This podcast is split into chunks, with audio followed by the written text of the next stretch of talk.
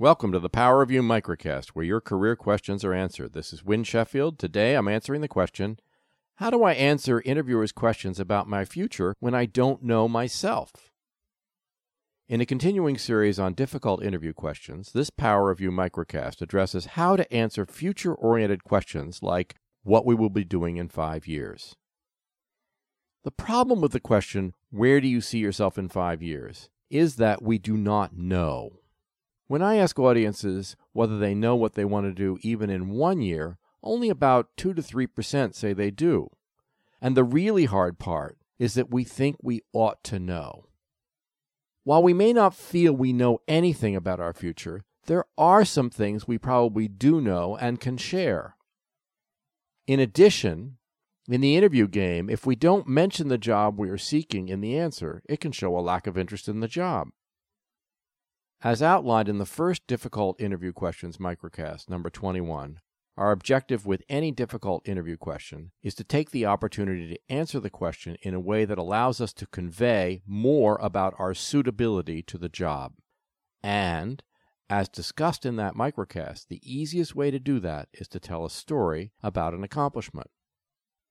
One answer we could give might go something like this Three years ago, when I was in charge of logistics for General Amalgamated, I had a week to learn about and create a new protocol for just in time delivery for a new Japanese customer.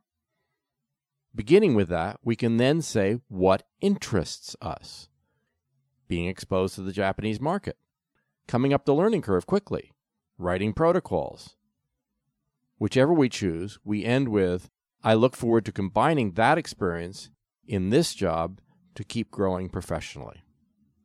The message here is one of embracing growth, reflecting our desire to take on new responsibility, to learn, and to be able to contribute in new ways. These are things that employers look for beyond our ability to perform specific tasks. Notice that we did not have to produce a grand plan laying out our five year career strategy.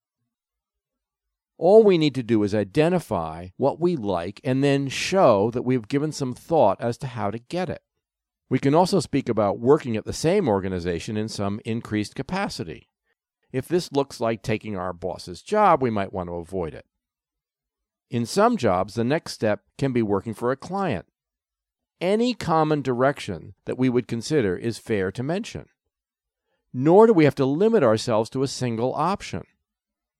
There is no reason to have decided.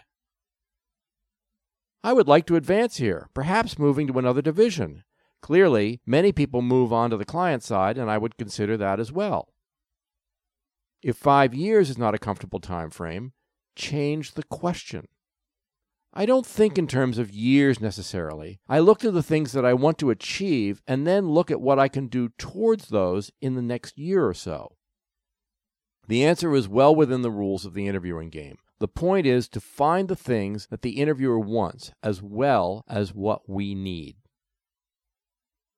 The next step for you is before you even get to an interview, take a step back and look at what you have done that you want to do more of. Imagine, too, what industries might be interesting, either to work in or to have as clients. Your preferred clients could be internal as well. For instance, you might want to be doing the accounts for the chemicals division more than the aerospace division. Once you start looking seriously at any job you are targeting, find out common and, if you can, uncommon career paths. Ask around. See how these paths mesh with your thoughts on what you want, and include some of these as part of your interview prep. The Power of You Microcast 11 has more on this. This concludes another Power of You Microcast.